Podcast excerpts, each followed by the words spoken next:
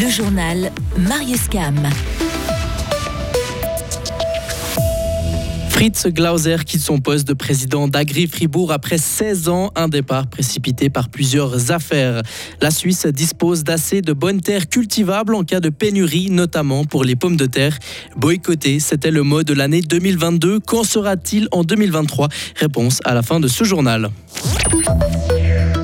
Il démissionne après 16 ans passés à la tête des paysans fribourgeois. Depuis début novembre, Fit Glauser n'est plus président d'Agri Fribourg, enseignement l'UPF, Union des paysans fribourgeois. Pourtant, il avait été réélu en juin. Le glanois de 62 ans avoue que l'histoire de l'enquête interne sur la transmission d'une liste d'adresses à un candidat au Conseil national a précipité son départ. Mais c'était surtout pour laisser de la place à des personnes motivées pour aller au combat.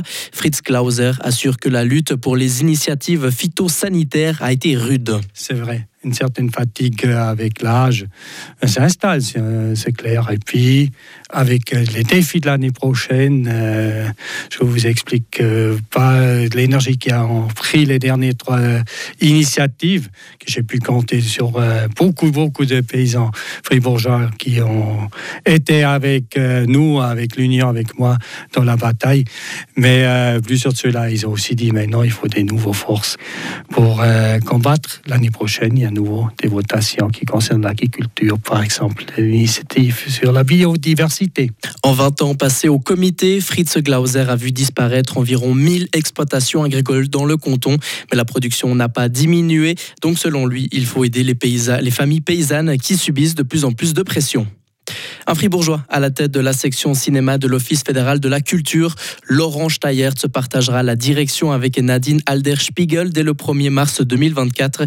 Il est chef suppléant de la section cinéma depuis 2005 et il est notamment en charge des affaires internationales et c'est lui qui assurera l'intérim après le départ d'Ivo Kummer. L'actuel monsieur cinéma de la Confédération prendra sa retraite à la fin janvier. Le pape François intervient à l'abbaye de Saint-Maurice. Il a nommé le père Jean-Michel Girard administrateur apostolique. L'institution religieuse est dans la tourmente en raison d'une affaire de soupçon d'abus sexuels. Une enquête préliminaire de l'université de Zurich avait visé le père abbé de l'abbaye Jean Sarskella pour abus sexuels. Il avait quitté son poste afin de garantir l'indépendance de l'enquête et son successeur par intérim, Roland Jacquenoux, s'est à son tour retiré la semaine passée. Celui-ci est accusé d'abus sexuel sur un novice majeur relevé dans une enquête de mise au point. La sécurité alimentaire de la Suisse est assurée. Le pays possède suffisamment de bonnes terres cultivables pour faire face à une grave pénurie. Pour la première fois par la Confédération, les surfaces d'assolement ont été répertoriées. Elles représentent 11% du territoire. En cas de pénurie, ces terres doivent être rapidement disponibles. Les explications de Bernard Belk, sous-directeur de l'Office fédéral de l'agriculture. Bon, le taux d'approvisionnement est aussi euh, défini par euh, un certain nombre de calories par personne.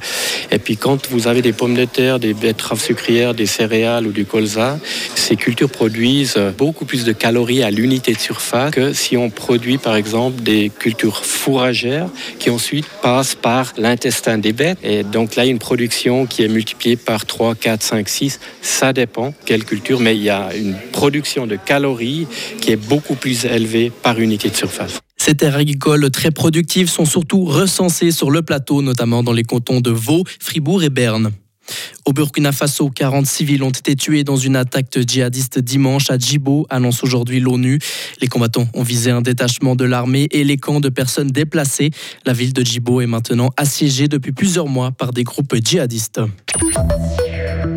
Quel est le mot qui a rythmé l'année 2023 C'est ce que cherche à savoir euh, tous les ans la Haute École zurichoise. Pour ça, les chercheurs analysent des milliers d'articles de presse et finalement, un jury sélectionne un mot particulièrement représentatif par région linguistique. Alors Hugo Savary, qui pour succéder au mot boycotté, vainqueur en Suisse en 2023 vous allez le voir, le mot roman de l'année n'est pas hyper joyeux.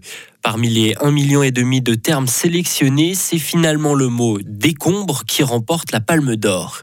D'après les auteurs du classement, ce terme fait penser aussi bien aux séismes qui ont frappé la Syrie et la Turquie qu'aux décombres de la guerre que subissent les victimes civiles partout dans le monde. Mais décombre ne renvoie pas qu'aux conflits ou aux catastrophes naturelles, non, non, non. Il fait également allusion à la chute de Crédit Suisse plus près de chez nous. Mais il faut le dire, la lutte pour la première place était âpre. Le terme intelligence artificielle avait des arguments en 2023, mais il termine finalement second. Il pourra sans doute se consoler avec le titre de mot de la décennie selon la haute école zurichoise. Enfin, mention spéciale pour celui qui a enflammé les débats depuis quelques mois. Le terme coût de la santé termine troisième. Et côté suisse alémanique, le mode 2023 est Monster Bank en référence à l'absorption de Crédit Suisse par l'UBS. Retrouvez toute l'info sur frappe et frappe.ch.